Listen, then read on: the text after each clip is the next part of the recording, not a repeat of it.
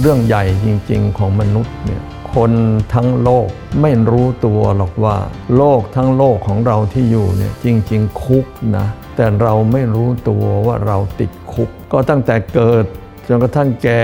จนกระทั่งตาย เราออกจากโลกนี้ไม่ได้งัวควายที่ปล่อยเอาไว้ในทุ่ง ไม่เคยรู้ตัวหรอกว่ามันติดมันถูกขังเอาไว้ เพราะว่า ทุ่งมันกว้าง แต่เขาก็มีคอกมีรั้วเอาไว้ มนุษย์ทั้งโลกคิดว่าตัวเองอิสระ แต่จริง ๆ มนุษย์ติดคุกคือโลกนี้ จะรู้อีกทีวันไหน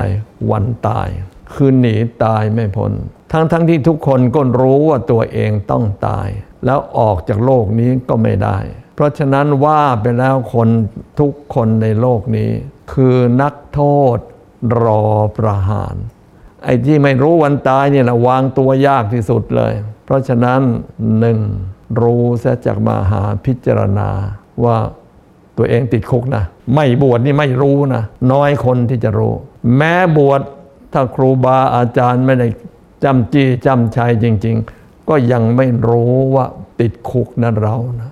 ที่มาบวชนะมาฝึกแหกคุกนะ บรรพชิตมาหาพิจารณามีเรื่องเหล่านี้อยู่ บรรพชิตมหาพิจารณา จะสอนจะเตือน ให้พิจารณาในเรื่องต่างๆเหล่านี้ แล้วก็มีที่ยิ่งยิ่งขึ้นไปกว่านี้